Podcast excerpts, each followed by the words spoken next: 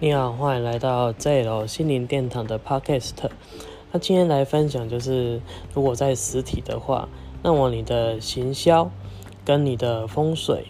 的店家风水又有什么关系呢？其实是息息相关。就好比说，假设你的对手呢，他站在一个比较好的地方的风水位，可是呢，你看它摆设呢，其实呢，并好像不是很好，对客户来讲动线不好。那其实虽然你虽然你的所在风水位不是很好，但是呢，其实没关系。这时候你就只要做一下的动线调整，然后就是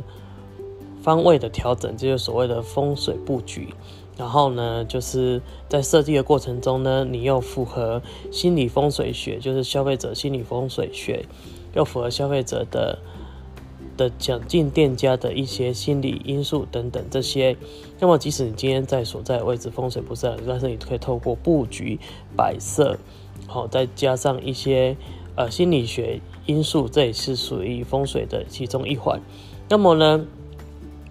在选定对的时间，还有就是天时，然后地利。你虽然地利不好，可是你做完调整之后就变地利，然后透过呢人和消费者的知道消费者的口味，那么你这样就可以就比你的同业还好。所以呢，其实在企业来讲呢，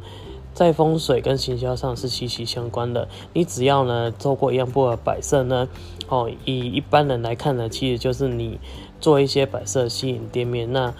这样子就可以变成更好的行销方式，那么来做。那相对更好行销方式呢，以无形来讲，在叙述空间其实也就把能量做个调整，那么这样就会变成好能量，那就等于类似风水布局。所以在以店家是以店家来讲的话，风水跟行销是息息相关的。那以上呢就跟你分享这个小